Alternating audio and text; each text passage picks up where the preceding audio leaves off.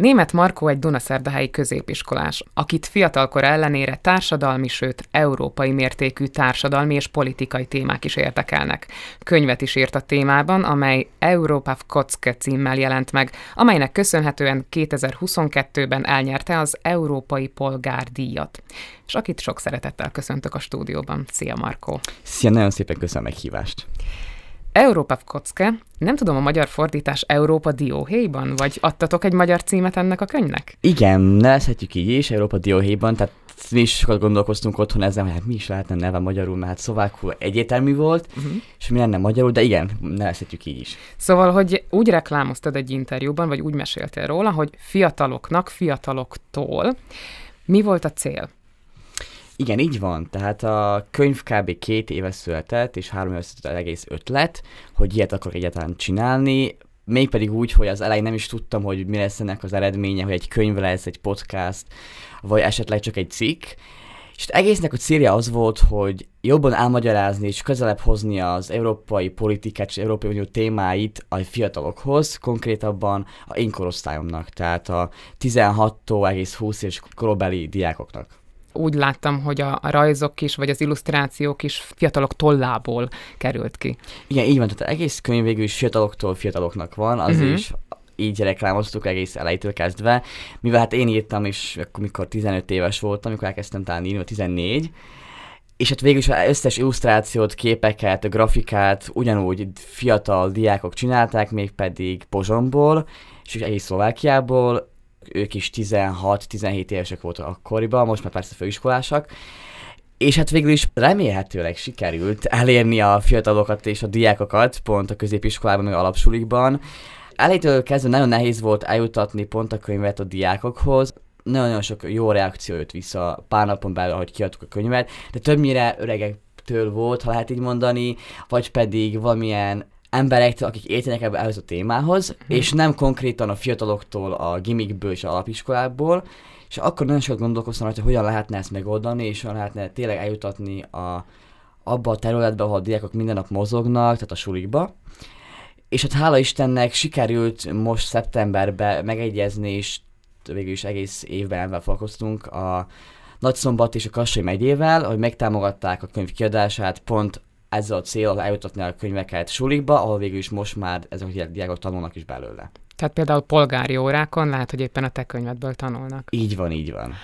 Az milyen érzés már, hogy tanár vagy, vagy hogy egy olyan könyvet adtál ki, amiből a te korosztályod tanul végül is? Hát nagyon fura érzés, nagyon fura érzés, mert hát nekem szoktak néha írni ismerősök, vagy emberek, akik akikkel soha nem találkoztam, hogy hát milyen jó ez a könyv, nagyon tetszik, hogy pont ma láttuk suliba, és pont ma vettünk belőle, mit tudom, európai külpolitikáját, és talán magyarázott a könyvből, hogy milyen jó van itt leírva.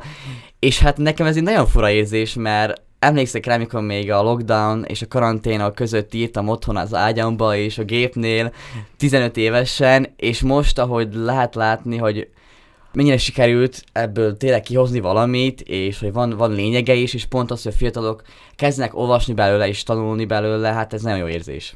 Én még visszamennék a, a kezdetekhez, hogy nem tudom elképzelni, hogy hogy születik meg a gondolat egy fiatal fejében, hogy, sőt 15 évesen, hogy, hogy ezzel a témával foglalkozzon. Én úgy képzelem el, és hogyha magamból indulok ki, én még talán így egyetemista koromban is tartottam magam távol a politikától, a közélettől, a köznapi kérdésektől.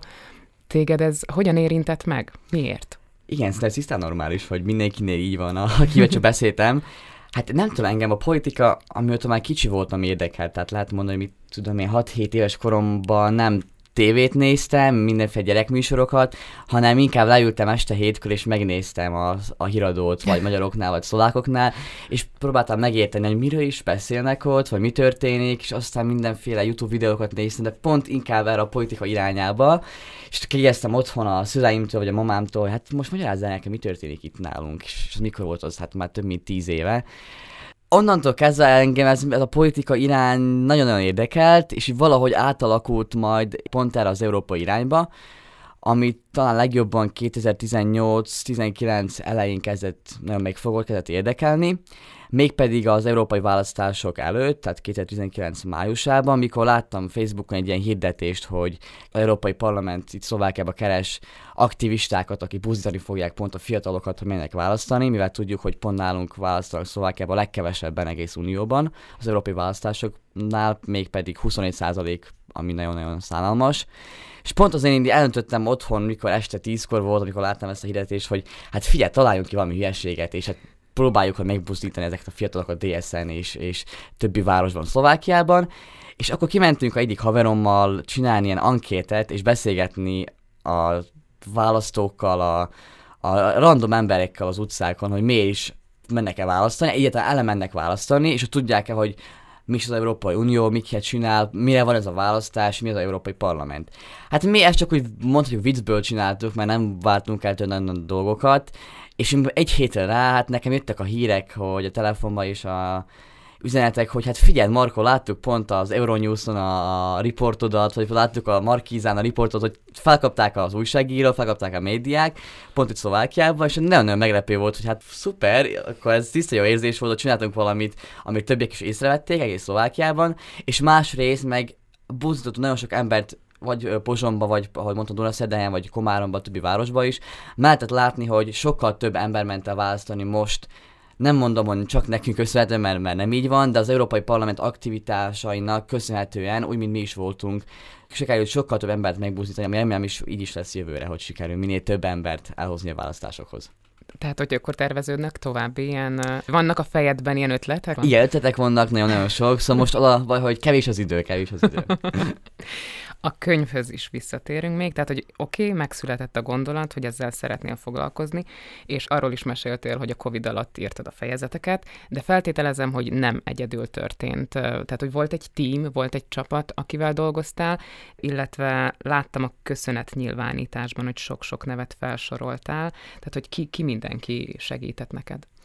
Igen, igen, így volt, hogy hát Elején végül is mondhatjuk, amikor elkezdtem írni, mikor volt az március, április környékén 2020-ban, pont amikor elkezdődött a koronavírus, és lezártak mindent, sulit, stb. Én akkor jutott végül is eszembe, hogy muszáj ilyet csinálni, akkor szólt az egész ötlet, és kb. így nyárig csak így dolgoztam rajta, hogy írtam, mit tudom én, az oktatásügyről, vagy a Európai Unió egyéb intézményeiről, hogy végül is mire van, hogy lehetne ezt úgy megfogni, hogy a fiatalok is értsék, mert hát számomra is nagyon nehéz volt kinyitni az Európai Unió oldalát, és most megérteni, hogy mi oda írva, pedig direkt egyszerűen próbálták elmagyarázni, de hát én, mint 15 évesen magam nem értettem, és nem, hogy még odaadtam valakinek a családja, akkor magyarázza el nekem, és ők se értették. Szóval látom, itt ez a hiba, hogy nem lehet csak ugyanazt átírni, vagy más szavakkal megváltoztatni, hanem tisztára alapoktól kezdve kell felépíteni ezt az egész ötletet, és akkor végül is én megírtam talán három fejezetet, amikor rájöttem, hogy no, akkor ezt nem lehet csak egy podcastban, nem lehet csak egy cikkbe eladni és elmagyarázni, mivel nagyon-nagyon hosszúk a témák, nagyon-nagyon komplexek, és akkor én megszólítottam végül is a, a grafikust, aki akkor Monnál teri volt, hogy figyelj, van egy ilyen ötlet, lehet, hogy könyv lesz belőle, ha sikerül kiadni, 15 évesek ki tudja, mi lesz belőle. És hát nagyon hajlandó volt, és nagyon köszönöm is neki most is, hogy hát beleszállt rögtön a projektbe, és elkezdtük rajta dolgozni, ő összerakott végül is egy három fős tímet, akik dolgoztak a grafikán és a illusztrációkon abban az évben, és még közben én, amikor elkezdtem tovább írni a fejezeteket, és dolgoztam az előbbieken is, akkor megszólítottam minden egy fejezetre egy szakembert, aki átnéz az egész fejezetet, hogy minden rendben van vele, nincs olyan hibák, nem lehetne még jobban elmagyarázni pont a fiataloknak, hogy minden passzol az adatok, a számok, és végül is így született az egész. Tehát ezért volt a legnehezebb folyamat pont az összerakni az anyagot, összeírni, mivel nagyon-nagyon nehéz volt először nekem megérteni, aztán elmagyarázni a grafikusoknak, hogy kb. mi, hogy kéne ezt lerajzolni, és másik dolog meg tényleg annyira egyszerűen megfogalmazni a könyvbe, hogy minden passzoljon, de az egyszerű is a olvasóknak. Nehéz volt megszólítani ezeket a szakembereket 15 éves fiatalként? Tehát, hogy komolyan vették ezt a kezdeményezést? Én először azt hittem, hogy nagyon nehéz lesz, hogy mindenki ignorálni fog, ha mondhatjuk így. Pedig akkor meg kezdtem dolgozni, mint újságírónak, és hát csináltam végül is interjúkat politikusokkal és biztosokkal is egész uh, unióból. De nagyon sokszor olyan üzenet tőlük, hogy hát ehhez inkább most nincs kedvünk, stb. És pont az is gondoltam, nagyon nehéz ez pont megkeresni ezeket a szakembereket, és megszólítani, és tényleg nézzék át, mit tudom, 15 oldalat egy héten belül, és semmit nem kérni érte, persze. Uh-huh. De pont fordítva sikerült az egész, mivel pár napon belül visszaít mindenki, és át is nézték a fejezeteket, és tényleg nagyon sok kommentet írtak hozzá, mit lehetne jobban javítani, mit lehetne még többet ö, hozzáadni, elmagyarázni jobban, szóval pont ebben probléma nem volt. Ez nagyon szuper, és nagyon motiváló lehet igen, fiatalként, igen, igen. Hogy, hogy komolyan veszik, illetve azt, hogy segítenek is a munkában. De a köszönet nyilvánításban megnevezted nagymamádat is, Elena Longauerovát, mert hogy ő is segített a könyvnek az ötletében, vagy a megvalósításában? Előtte kezdve én ezt nem igazán mondtam el senkinek, hogy ilyenen dolgozol, tehát tényleg pont, hogy amikor csak kiadtuk a könyvet, akkor jött rá mindenki végül is otthon a városon, a családom belül is, hogy én egyáltalán ilyen valamint dolgoztam. Szóval én nagyon sok hónapig én ezt így magamnak a szobámba, így a sarokba írtam, írtam, írtam, és azt elmondtam pont a nagymamámnak és a, a szüleimnek, hogy valamilyen dolgozok, és hogy valami esetleg lesz belőle, meglátjuk pár napon belül. És itt pont a nagymamának nagyon sokat köszönök, mert sokat segített egyrészt a információk keresésébe is, tehát hogy pont jó információt találjunk meg, és aztán a korrektúrába is, mivel persze átnézték több ember is utána, de nagyon sokat segített ebbe az egész írás folyamatba, és másrészt meg nagyon sokat támogatott, tehát mindig, ha elment a kedvem, és tudtam, hogy hát ebből nem lesz úgyse semmi, hogy rakjuk el, mert tényleg voltak olyan fejezetek, olyan oldalak, amiket hetekig írtuk, írtam végül is, és pont mindig ott volt a mamám, aki mondta, hogy hát figyelj, ne add fel, mert megvan, mit tudom, 50 oldal, már ne adjuk fel, és akkor meg lesz, mindig így ő támogatott így hátról, és hát neki köszönhet is adtuk ki végül is a könyvet. Milyen jó, hogyha egy ilyen nagyja van az embernek. És az Igen, előszónak a szerzője pedig Huncsik Péter. Ő, ő hogy jött a képbe? Neki nagyon nagy köszönet jár az egész könyvét, mert pont amikor összeállt az egész kép, hogy ez egy könyv lesz, meg voltak az illusztrációk, elő volt készítve, de mivel én nem adtam ki soha a könyvet, nem is tudtam, hogy ez hogy működik, hát 16-15 évesen, Szóval pont akkor jött az ötlet, hát és most mit csináljunk? Tehát, hogy megvan a könyv, és mit tovább? És pont akkor jutott eszembe, hogy hát én ismertem a, a lányait, Huncsik Gabi, Huncsik Katát, és akkor eszembe jutott, hogy hát próbáljuk meg, hogy Huncsik Pétert megszorítani, hát ha tud valami ötleteket adni, segíteni a kiadásba, csak üljünk le. És akkor így ő is beleegyezett egy napon belül, hogy akkor üljünk le, és persze beszéljük meg, hát ha tudunk valamivel, tud valamivel segíteni. És hát azóta, mikor volt az majdnem két éve, egy, együtt dolgozunk, és nagyon sokat segített, milyen kiadón keresztül lehetne ezt, tehát, vagy egyéb interjúba segíteni, mit kéne eladni a pont abba az uh, interjúba, stb. Szóval pontosan mondta, nagyon nagy köszönet jár Huncsik Péternek, aki egész folyamat alatt nagyon sokat segített. Azt már mondtad, hogy most már eljutott a könyv az iskolákba, de jársz például, vagy voltál író-olvasó találkozókon, tehát hogy népszerűsítetted ilyen módon is a könyvet? Nekem az egész lényege az volt, és a célom is az volt, hogy inkább a fiatalokhoz eljutatni, és tényleg, hogy arra fókuszálni, hogy minél több diák, és inkább az a kategória 20-30 éves korig olvassák a fiatalok. Tehát inkább ez helyett én próbálok suliba járni és diákokkal beszélgetni, vagy tanárokkal, hogyan lehetne jobban tanítani pont az unióról, mivel tudjuk, hogy nagyon nagy hiány van az oktatási rendszerben ezekről a témákról magyarázni, és egyszerűen elmagyarázni, hogy mi is az az Európai Unió, mi is a demokrácia pont a fiatalok számára. Hát ezt talán már nevezhetjük is író-olvasó találkozónak, hiszen találkozol az olvasóiddal. Ez a könyv, illetve te, mint a szerzője, elnyerte, illetve elnyerted a 2022-es Európai Polgárdíjat. Ez a díj azokat a kezdeményezéseket ismeri el, amelyek hozzájárulnak az európai együttműködéshez és a közös értékek előmozdításához, legalábbis ezt mondja a definíció. Ennek a díjnak az átadása Brüsszelben történt novemberben. Visszajáró vendég vagy az Európa Parlamentbe? Ez egy jó kérdés. Mégpedig azért, mert én már Európai Unióval foglalkozok most ez négy-öt éve, és el volt a másodszor, amikor voltam Brüsszelbe, végre el is jutok oda, mert mindenki azt hogy minden héten Brüsszel vagyok, és, és ott ülök az Európai Parlamentben, pedig nem így van, pont, hogy otthonról dolgozok legtöbbet, vagy, vagy Szlovákiában, Magyarországról. Tehát pont az, hogy nagyon meglepő volt, hogy egyáltalán kiválasztottak engemet, mert hát ö, én csak így beadtuk a javaslatot, hogy van egy ilyen projekt, hogy könyvet írtunk, és pont a fiatalokat igyekszünk buzdítani, és elmagyarázni nekik a, az unió ötleteit, és, a, és a miért is jó számunkra. És akkor nekem jött a üzenet, mikor június végén, hogy hát ki lehetne választva, és megnyertem az európai díjat, és hát én nem is tudtam abból, hogy ez mi ez, hogy ez ilyen, ez ilyen nagy dolog vagy, vagy, vagy csak ilyen valami kis díj, és aztán utána olvastam, hogy kik nyerték meg tavaly, tavaly előtt, stb. és hogy most kik választ, kit választottak ki a többi országból, és akkor láttam, hogy hát vannak ott 60 éves emberek, akik a projektvezetőik, és befogadtak 5000 menekültet Ukrajnáról, és őket segítik, valakik Szíriába ment ki segíteni a fiatal gyerekeket, valaki nagy európai projektet 30 emberrel építettek ki, és aztán voltam ott én, a 16 éves, aki meg hát egy könyvet írt, és így a többiek között voltam a legfiatalabb, és mondtam, hogy eljutottam Brüsszelbe, akkor mondták is nekem, hogy hát a legfiatalabb vagy a, valaha is, aki itt volt ilyen projekthez, szóval tisztán meglepődés volt, hogy végül is mit keresek én itt. Hát szerintem ez nem kérdés. Ez egy olyan kezdeményezés, egy olyan munka, ami azt gondolom, hogy megértemli ezt a díjat, ezt a díjat is. Á, köszönöm szépen. Mivel jár konkrétan ez a díj? Jár ez valamilyen feladatokkal például? Nem, nem, nem. Tehát egész az európai díj végül is próbálja buzdítani és kiemelni azokat a projektokat, akik segítik az embereket európai szinten, és mégpedig pont ö, elmagyarázzák az európai ötleteket, mérje az Európai Unió, és hát végül is ki lehetnek választva több száz ilyen kandidátból lehetne mondani, pont nálunk Szlovákiából, mivel minden országból választottak ki egy vagy kettő projektet, aki végül is buzdítja az embereket jobb dolgokat csinálni és fejleszteni a demokráciát. Hogyha már itt tartunk, hogy többször elhangzott az, hogy te tulajdonképpen az uniót népszerűsíted ezzel a könyvvel, te miben látod az unió legfőbb erényét, vagy a legfőbb hasznát? Vagy te hogy tekintesz erre az egészre? Uh-huh. Ezt sokan kérdezik tőlem, hogy hát miért is csinálod ezt az egészet? Mire jön nekik az unió? Hát nélkül járat is léteztünk, utána is fogunk.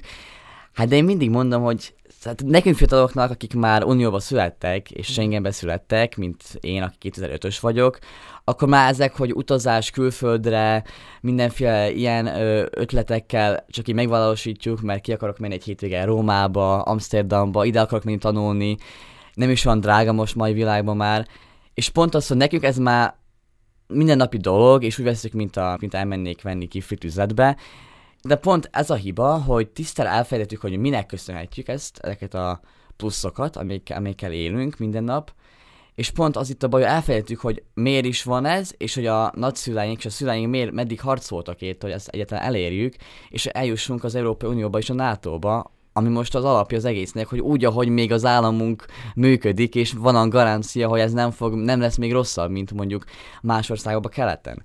Szóval én pont azt láttam, hogy nézzük meg, hogy egyedül lehet, lehet kritizálni az uniót, persze mindenkinek szabad, és jó is. Muszáj kritizálni, hogy jobb, jobban tudjuk tenni a, a terünket, a létezési terünket, de másodszor még nézzük meg, hogy milyen volt az élet előtt, amikor a Unió nem létezett, vagy pedig amikor nem volt Szlovákia vagy Magyarország az Unió tagja, és nézzük meg, mit köszönhetjük pont az uniós tagságából végül is. És számomra pont az, hogy egyrészt, hogy mindig van demokrácia, és mindig van ilyen garancia, hogy akár hogy is mi lesz az eredmény a választásoknak, akkor mindig tudom, hogy itt az Unió, és ha valami olyan történik, akkor mindig bele tud szólni, és el tud igazítani a problémákat, és mindig rámutat a problémákra, amik léteznek az országba. És azon kívül pont, ahogy mondtam, az utazás a Schengenen belül, és persze egész világon, mivel az Európai Unió köszönhetően nagyon sok ország nem kell vízum, és ugyanúgy persze a dotációk és a eurofondok, amiből nagyon-nagyon sok, nagyon-nagyon sok, még egyszer kihangsúlyozom, cég, alapítvány működik nálunk Szlovákiában, mégpedig azért, mert több milliárdokat investál belénk évente az Európai Unió. Nagyon komplex látásod van a kérdésre, tehát hogy igen, valahogy erre számítottam, hogy összefüggéseiben látod a kérdést. Az iskolára visszatérve és az utazásra visszatérve, illetve hogy rákapcsolódva arra, amit mondtál, te a Dunaszerdahelyi szlovák nyelvű gimnáziumban tanulsz, ez a Ladislav Dubrava gimnázium, aminek a diákja vagy. Foglalkoztál ugye az iskola rendszerek kérdésével is a könyvedben, ez a gimnázium megfelel az európai értékeknek, de tágabban is tekinthetjük, hogy a szlovákiai iskolák, a szlovákiai iskolarendszer hogy ágyazódik bele szerinted? Hol tartunk most? Hát ez nagyon jó kérdés, nagyon komplex válasz fog most következni szerintem megint, szóval elnézést kérek ezért. Végülis az itt a gond, hogy ahogy mondtad, én járok szlovák gimibe Dölszedejen, és azon kívül még Pestel is járok Milestone Institute-ba, ahol inkább politikával uh, foglalkozunk, és az pedig angolul uh, folyik.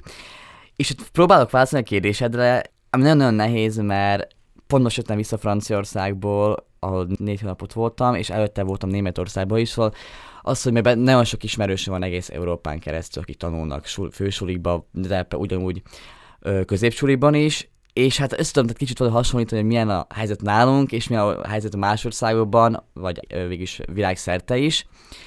Meg lehet azt mondani, hogy nem a legrosszabb, ami nálunk van az egész unióból, de lehetne sokkal-sokkal jobb, és lehetne mit csinálni.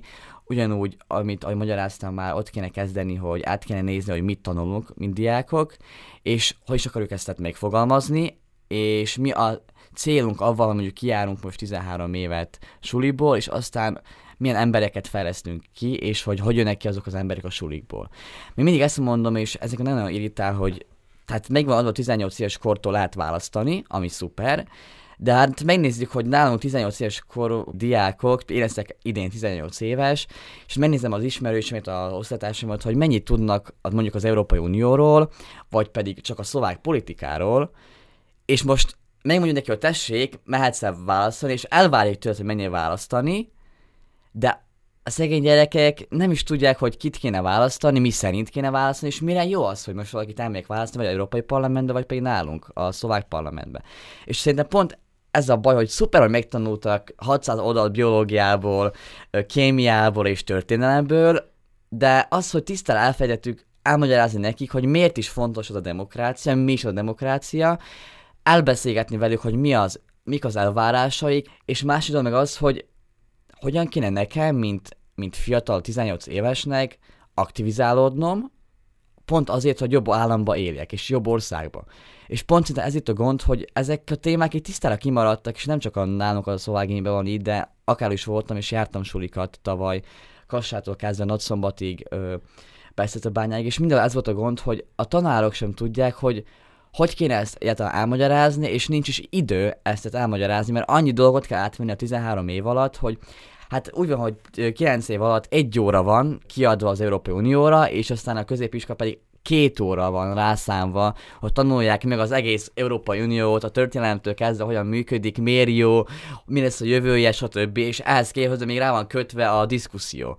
És én ránéztem, amikor voltunk, volt egy találkozásunk a, a pont a minisztériumon, hát hogy figyeljétek, hogy hát két óra alatt még én sem magyarázom már valakinek, hogy mi az az Európai Unió, csak erre a kérdésre a választ, és nem, hogy még beszéljük át a történelmet, és hogy mire jó ez nekünk, és hogy hogy fogjuk formálni jövőbe. Tehát pont ez, hogy akkor most miért várjuk el a 18 évesektől, hogy menjenek el választani, és jól választanak, és tudják, hogy kinek dobják be, és miért dobják be. Mert nekem nagyon-nagyon sokan ismerősöm van, és haverom is, akik csak azért mennek választani, és ugyanazt választják, akik a szüleik választanak, és ha megkérdem, hogy jó, próbáld elmagyarázni nekem, hogy miért választott pont ezt a politikus, vagy miért szimpatizálsz vele, nem tudja. Mert, mert ezt hallja otthon, mert, mert ezt hallja a tévébe, a Facebookon, az Instagramon, a TikTokon, de már nincs saját véleménye az egyéb problémákra és a krízisekre, amiken szemben állunk és fogunk is a következő években és tíz években, és pont ez engem nagyon megijeszt, és félek tőle, hogy hát egy ilyen csoport formálódik, akik már tudják, hogy milyen irányba akarnak, milyen orvosok akarnak lenni, akarnak lenni, mit tudom én, tűzoltók, de nem, tudja, nem tudják formálni ezt a demokráciát, amiben élünk, és amilyen köszönhetően vannak ezek a lehetőségeik nekik számára is, és pont ettől félek, hogyha ez van, akkor mi lesz ennek a jövője? Ez azt jelenti, hogy te egy kicsit pessimistán látod itt a, a jövőt?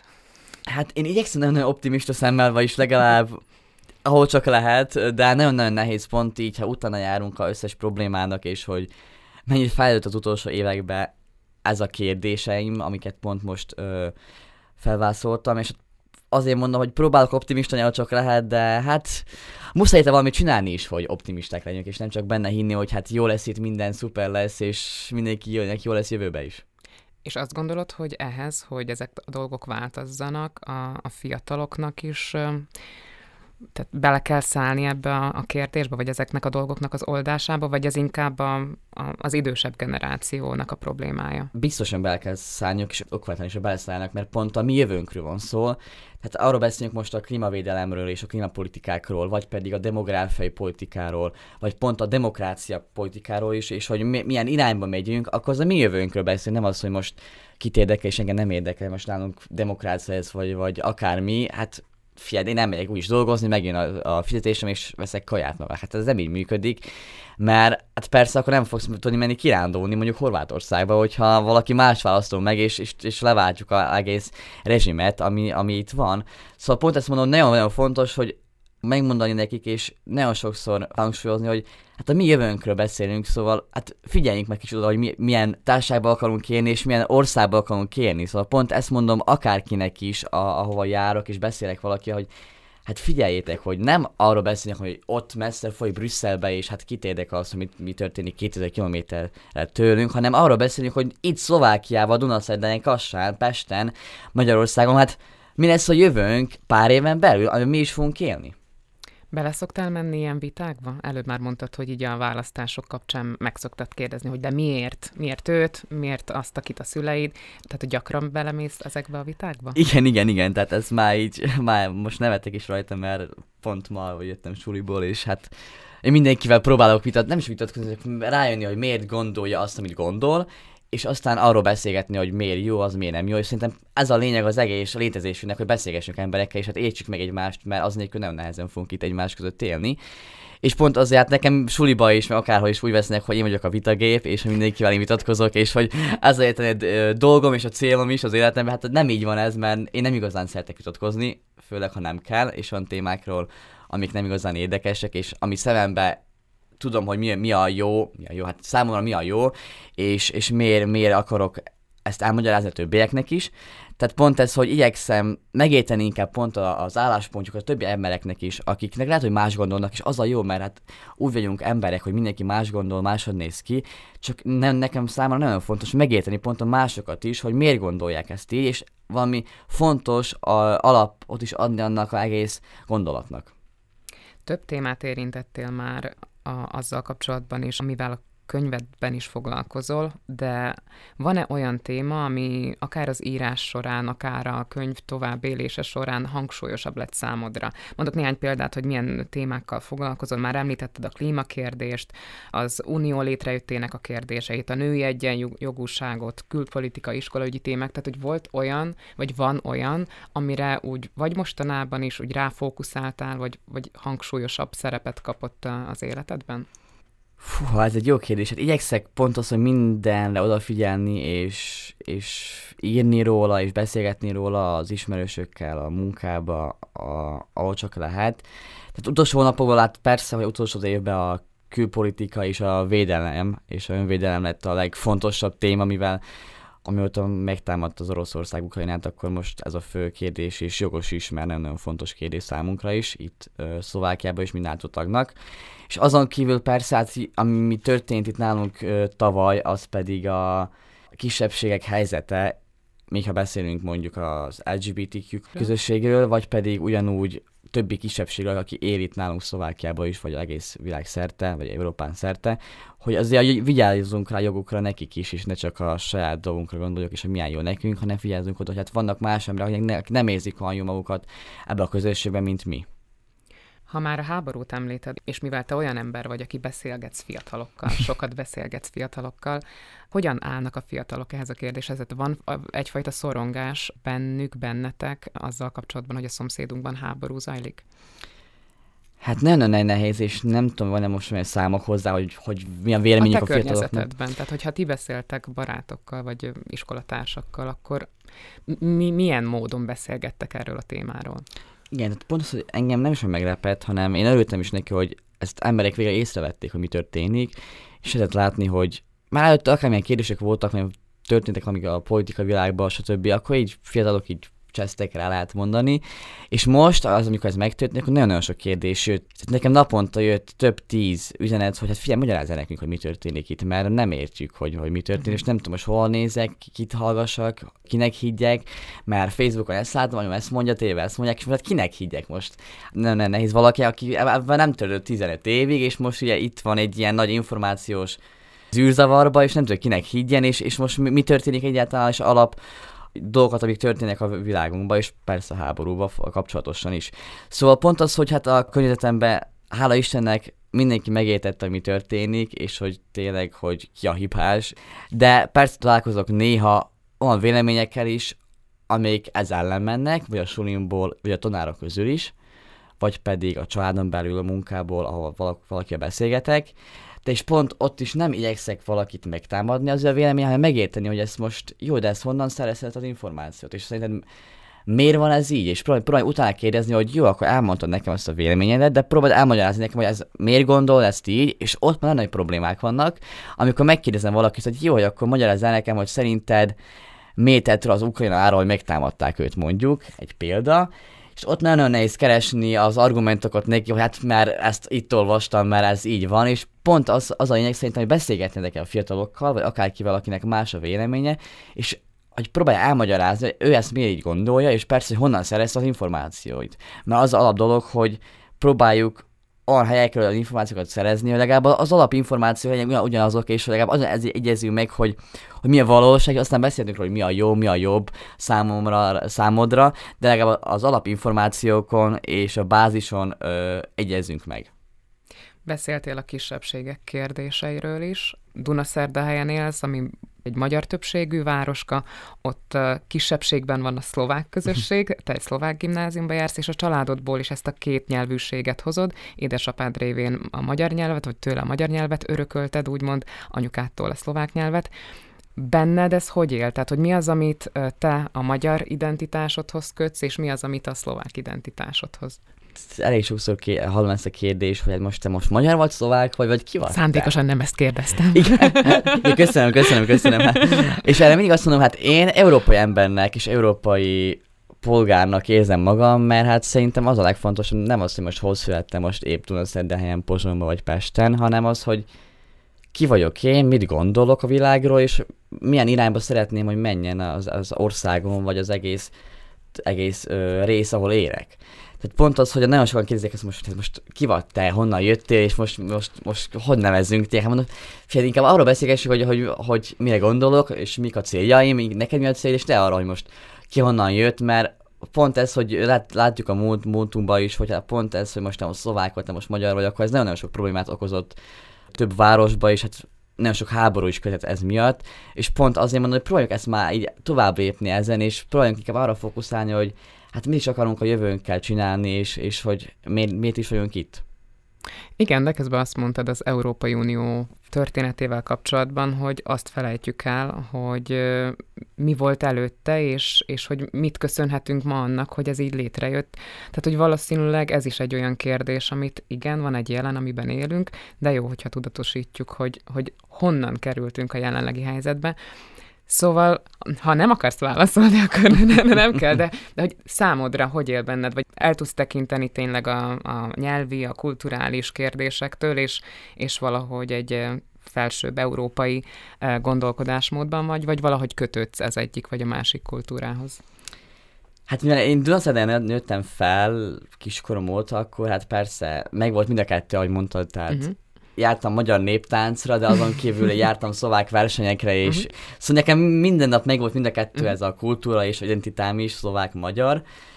És pont azért is én ezt nem igazán is veszem annyira fontosnak, hogy most magyar vagyok, vagy szlovák, és most, most hova akarok tartozni, hanem az, hogy a, pont a városom, ahol élek, meg, a, meg az emberek, akik körül élek, hogy jó érezzék magukat mindenki, kivétel nélkül, és ne arra figyeljük, hogy most ki milyen, és, és most miért tehet ő róla, és föl nem is tehet róla, hogy most szlovák, magyar, vagy, vagy épp meleg, vagy, vagy nem tudom miért, és ne, ne, ne erre próbáljunk rámutatni most rosszból, hanem pont arra, hogy jaj, de milyen jó, hogy mindenki más, és most próbáljuk együtt élni, és próbáljuk azt a jót megtalálni, próbáljuk együtt formálni a jövőnket. Tehát pont az, hogy mindenkinek jó legyen, akárhol is él, akárhonnan jött, akár ki is.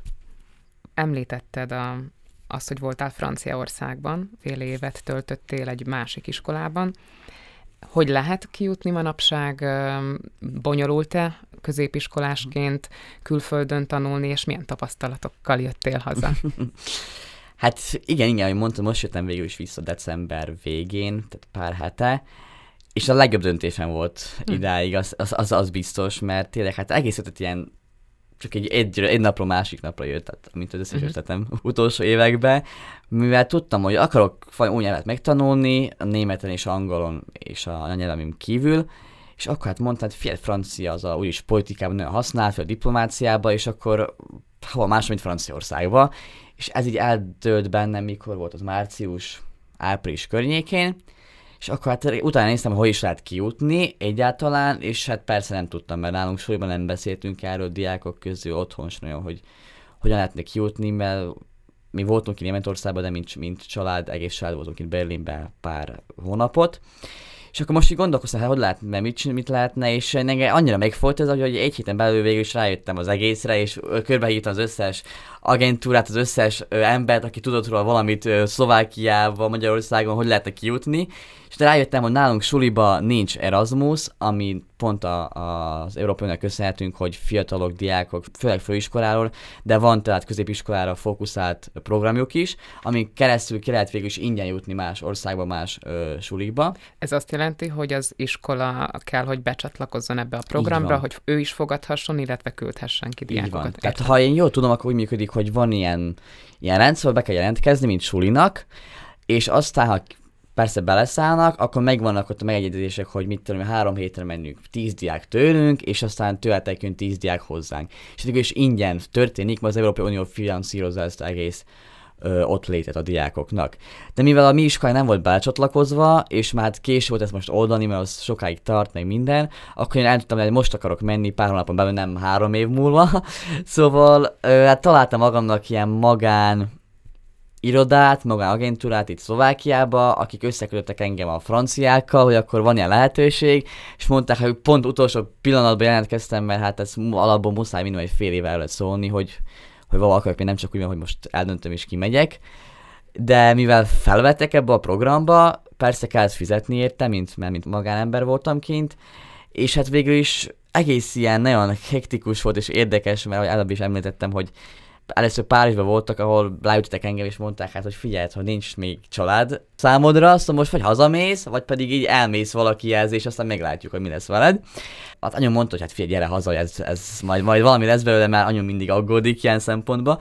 De én mondtam, nem, már egyszer kijöttem, már itt vagyok, akkor már nem fog hazamenni, hogy lesz, ami lesz, érdekes lesz, jó történelmek lesznek az ismerőseknek legalább. És hát akkor, akkor eldönt, hogy eljutok egy családhoz a nyugati részére a Franciaországnak, és amikor megérkeztem a családhoz, így reptéren találkoztunk így gyorsan, és így hát rájöttünk, hogy ők nem tudnak angolul, én még nem tudok semmit franciául, szóval az első első hetek nagyon nehezek voltak, és szó szerint így kezünkkel beszélgettünk, hogy most, most megyünk enni, akkor most megmutattuk, hogy megyünk enni, most megyünk iskolába, meg minden, szóval nagyon komikus volt az, az első három hét, mondhatjuk így, de aztán már megtanultam végül is, szerintem egész jó szinten franciául. Tényleg ennyi idő alatt meg lehet tanulni? Tehát, hogy egy rövid idő alatt igen, nem igen, egy igen. könnyű nyelv a francia sem. Pont ez, hogy én nagyon-nagyon csodálkoztam, és féltem is tőle, hogy hát most nem tudok semmit, hát hogy fog kimenni így. De hát lehet mondani, hogy két hónap alatt mindent megértettem, és két hónap alatt elkezdtem folyékonyan beszélni, és most így négy, négy, pont négy hónap alatt nekem elég volt ahhoz, hogy és akárkivel, akármiről tudjak beszélgetni franciául. És milyen volt az iskola? Hát pont ez, hogy eléggé fura volt, mert megérkeztem első nap, és hát azt hittem mindenki fog legalább valamilyen szinten angolul, hát legalább valahogy elbeszélgetünk ott, hogy aztán majd franciául is pár hét után. Hát nem így volt, nem megjöttem, és hát kb. három ember tudott a százból legalább valamit angolul, és akkor elmondtam, hogy most mi lesz? Tehát tanárok semmit, ang- angol tudás semmi, tehát pont az volt, hogy mindenkivel így kézzel kellett mutogatni, és, és elmagyarázni, hogy most mi történik. Francia diákok és osztálytársaim, vagy akikkel jobban voltam, ott nagyon-nagyon nyitottak voltak, és első nap odajöttek hozzám, hogy tudnak segíteni. Mikor nem is tudtak annyira jó angol, de valahogy igyekeztek velem elbeszélgetni, tudni honnan jövök, ki vagyok, elbeszélgetünk, elmentünk kávéra, és pont az, hogy négy hónap alatt annyira erős barátságokat sikerült kialakítani ezekkel az emberekkel, hogy amit nálunk több évet tartana. Mi volt számodra a legfőbb tanulsága? Tehát mi, miért mondtad azt, hogy ez volt az életed legjobb döntése? Mert igaz, hogy olyan helyre kerültem, hogy nagyon mindenki nagyon kedves volt velem, és ahogy mondtam, nagyon jó barát, barátokat találtam, akiket ör- örökre jobban leszünk, hogy már most tudom, mert tényleg hát nagyon nehéz találni egyetem valakit ilyet itt nálunk otthon, ahol élek már 15 éve. Nagyon jó családba kerültem, akik nagyon támogatók voltak, és minden leültek velem franciát tanulni, olvastuk együtt a francia verseket, mert nagyon nehéz, nagyon nehéz olvasni franciául olyan környezetben voltam, és nagyon-nagyon szép helyen voltam, ami nagyon a szívemhez nőtt, és hát nagyon nehéz volt elengedni december végén, hogy hát haza kell jönni. Ez viszont az itthoniaknak lehetett szomorú, hogy azért ennyire kötöttél. igen, igen, igen, azt mondják többiek is, hogy hát anyum is mindig panaszkodt, hogy nem is, nem is hívtam őket fel, elfelejtettem, vagy, vagy nem is szóltam, de pont az annyira jó volt kint, és azért nagyon sokan járnak és írnak, vagy, vagy beszélgetnek róla, hogy most megéri ki menni, most nagyon csak gondolkoznak, hogy ki menjek, vagy nem, mindenki mondom, menjél. Mert szerintem pont az, hogy amíg ember nem látja a világot, és a más országokat, más városokat, más kultúrákat, akkor nem is tudja meg egyrészt megbecsülni, hogy milyen van otthon, és másrészt meg nem is tudja, hogy miről szól a világ, mert az, az hogy kis városkában élni de az csak egy icipici rész az egész világból, és az, az hogy most meg akarjuk ö, változtatni a klímavédelmet, vagy a klímapolitikát, az most nem lehet úgy, hogy a város szinten és a, a én szinten, eldöntjük, hogy most hát nem tudom, nem fog használni műanyagokat, akkor nem fog használni műanyagokat, hanem pont az, hogy lehet látni, hogy egy egész globalizáció szempontból, hogy akkor, ha most mi a véleményük Franciaország, mi a véleményük Németországban, és együtt próbáljunk találni egy összhangot, ami meg tudunk egyezni. Most másodikos vagy, de azért lassan-lassan következik az iskolaválasztás kérdése, vagy az, hogy hogyan tovább. Gondolom, hogy te amennyire tudatos vagy, foglalkoztál, vagy foglalkozol ezzel a kérdéssel. Igen, igen, igen, ez, ez így van, tehát én ezzel meg gondolkozok utolsó fél évben, csak így kerestem főséget, hova lehetne, és mik a lehetőségek, hát és addig úgy néz ki, hogy vagy Franciaország lesz, meg én, vagy pedig Hollandia és Németország. Tehát ez a három ország, ami így számomra legközelebb áll. És az irány? Tehát, hogy az országok megvannak, de igen, országok megvannak, igen, igen. És, a, és mindegy, irány, hogy mit. Mindegy, mindegy, mindegy, mindegy csak, igen, csak, oda. csak oda, igen, így van, így van. Nem, hát a irány az mindenképp politika, és hát addig a legközelebb áll persze az európai politika és az európai jövő kérdése. Nem mondom, hogy ez most a, a százalékra eldöntöttem is, hogy nem fogom már nagyon változtatni, de vagy hát mindenképpen politika irányába lesz. Tehát azt már eldöntöm utolsó évben, hogy hát most még, még irány pontosan, de irány, a európai politika és a politika az már biztos. Tehát, hogy számíthatunk arra, hogy Európa parlamenti képviselőként fogunk téged viszont látni? Hát ezt nem tudom, mert ezt nem sokan kérdezik, hogy most a politikus leszel, vagy, vagy, mm-hmm. vagy te most mit csinálsz valójában? És nagyon nehéz elmondani, mert hát egyrészt én nagyon-nagyon sokat foglalkozok az európai kérdésekkel, és így ilyen think tank bázison is, de másrészt meg én újságíró is vagyok már, már négy éve, és mindenféle újságoknak és médiumoknak írok, és ez is nagyon érdekel járni a helyekre, és beszélgetni az emberekkel, és írni róla. Tehát nagyon nehéz eldönteni ez a kettő között, hogy most, most politikát alkotni, vagy inkább róla írni. És ez a fejemben mindig nincs eldöntve most még irányba, szóval pont ezzel szerintem lenne a kérdés, amit meg kell majd válaszolnom a következő években. Hát én nagyon sok sikert kívánok hozzá, de még van egy utolsó kérdés, hogy lesz-e következő könyv? Hát ezzel a nem, leptél meg, mert Gondolom. már igen, már sokan kérdezték, most mikor lesz az új könyv, vagy most a következő tervek? Hát Hát a válasz az nehéz, mert ötletek, ahogy mondtam, nagyon sok van, és persze van könyvötletek is, amikkel gondolkozok, és hát ha minden jól megy, akkor kéne lennie egy majd új tervnek is, ami hát remélhetőleg pár éven belül sikerülni fog. Tehát, hogy van terv, van téma a gondolataidban. Csak nincs idő, és az, az itt a nehéz, hogy találni rá időt, mert hát könyvet én az, ahogy mondtam, ezt a könyvet is két évet írtam, és, és aztán gyártottuk a többiekkel, szóval az nem csak úgy működik, hogy egy hétre másikra összeírunk valamit. Nagyon szépen köszönöm, hogy befáradtál a stúdióba. Vendégem volt a Dunaszerdahelyi német Marko, az Európa Kocke című könyv szerzője, amelyben az Európai Uniót mutatja be főként, de nem csupán fiataloknak, és amelyel kiérdemelte az Európai Polgárdíjat 2022-ben. Köszönöm, hogy itt voltál még egyszer. Nagyon szépen köszönöm a meghívást.